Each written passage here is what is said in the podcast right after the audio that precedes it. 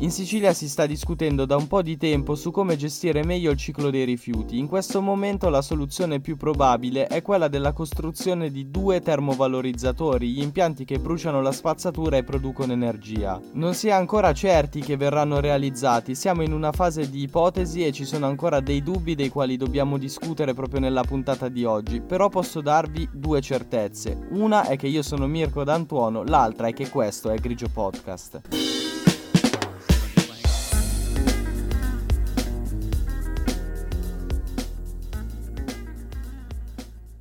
L'idea di costruire due impianti non è nuova, l'aveva già avuta la vecchia giunta, che politicamente è perfettamente in linea con questa, essendo formata dagli stessi partiti. Comunque, Nello Musumeci nel 2021 aveva fatto anche un bando esplorativo, sostanzialmente aveva provato a capire quali fossero le aziende disponibili per costruire questi due impianti. Nell'aprile dell'anno successivo questa selezione era andata un po' avanti ed erano rimaste soltanto due aziende. Poi è successo che nel settembre ottobre del 2022 c'è stato il cambio alla guida della regione con le elezioni ed è diventato presidente Schifani. Come vi dicevo però essendo dallo stesso lato politico non è che ci sono grosse differenze quindi anche lui è andato avanti convinto proseguendo su questa strada per costruire i due impianti. Delle differenze tra quello che pensava di realizzare Nello Musumeci e quello che invece vuole fare Schifani comunque ci sono. Ad esempio in questo momento si sta parlando della possibilità di costruirne uno nella zona orientale orientale della Sicilia, quindi vicino a Catania, e uno nella zona occidentale, vicino a Palermo. Inizialmente, quando l'ex presidente della regione aveva emesso il primo bando esplorativo, si parlava invece della possibilità di costruirne sempre uno a Catania, dal costo di 400 milioni di euro, e un altro invece da 650 milioni a Gela. Si è pensato di modificare questa cosa mettendone uno nella zona orientale e uno nella zona occidentale, semplicemente perché così potrebbe essere un po' più facile la gestione dei rifiuti sull'isola. L'altra differenza sta nel come si pensa di finanziare queste opere. Nello Musumeci aveva parlato di project financing, quindi le aziende che vincono la gara d'appalto pagano la realizzazione dei termovalorizzatori e poi ci guadagnano in futuro dal fatto che gli vengono lasciati in gestione. In questo momento invece Schifani sembra più orientato all'utilizzo dei soldi pubblici, probabilmente sia per accelerare i tempi sia per avere un controllo più diretto da parte della regione su questi termovalorizzatori.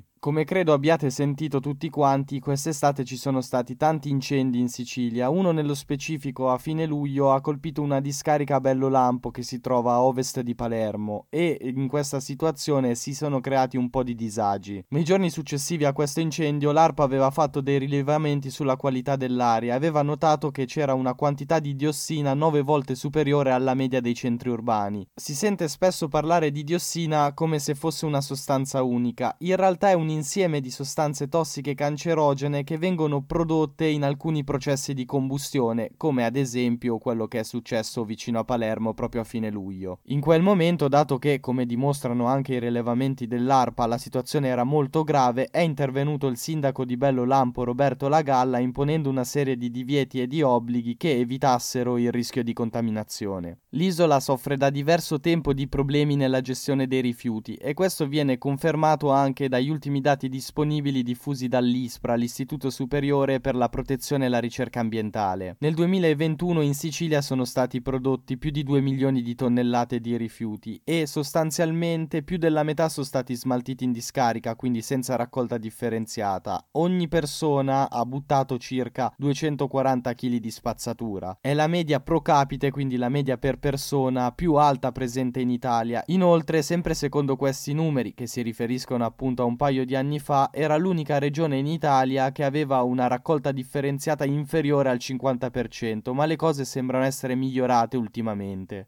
Schifani sembra comunque molto convinto di questo progetto e martedì ha incontrato a Roma il ministro per l'ambiente e la sicurezza energetica Gilberto Pichetto Fratin e ha discusso proprio della costruzione di questi due termovalorizzatori in Sicilia. Che cosa si aspetta il presidente della regione? Che nei prossimi mesi il governo segua quello che è un modello già esistente perché è stato fatto dal governo precedente, dall'esecutivo Mario Draghi, con la capitale, con Roma. A maggio dell'anno scorso si era stabilito all'interno all'interno del decreto aiuti che doveva essere Gualtieri in prima persona a scegliere se costruire o meno il termovalorizzatore nella capitale. Ma dato che lui sarà il commissario per il giubileo del 2025, il giubileo della Chiesa Cattolica, allora è stato possibile dargli alcuni poteri in più. Quindi Schifani si aspetta dall'esecutivo Meloni più o meno la stessa cosa, in modo che lui, come presidente della regione o i sindaci delle varie città, possano avere più poteri e possano proseguire in tempi più rapidi. Vedremo se alla fine si sceglierà di seguire il modello Roma, nel quale appunto è stata data la possibilità al sindaco di scegliere rispetto a quanto succede normalmente che è la regione a dover scegliere su queste tematiche, oppure se si seguirà una strada più classica. Nel mentre posso solo dirvi grazie per avermi ascoltato questa settimana. Per qualsiasi curiosità scrivetemi pure anche durante il weekend o alla mia pagina personale Mirko D'Antuono o a quella di Grigio Podcast.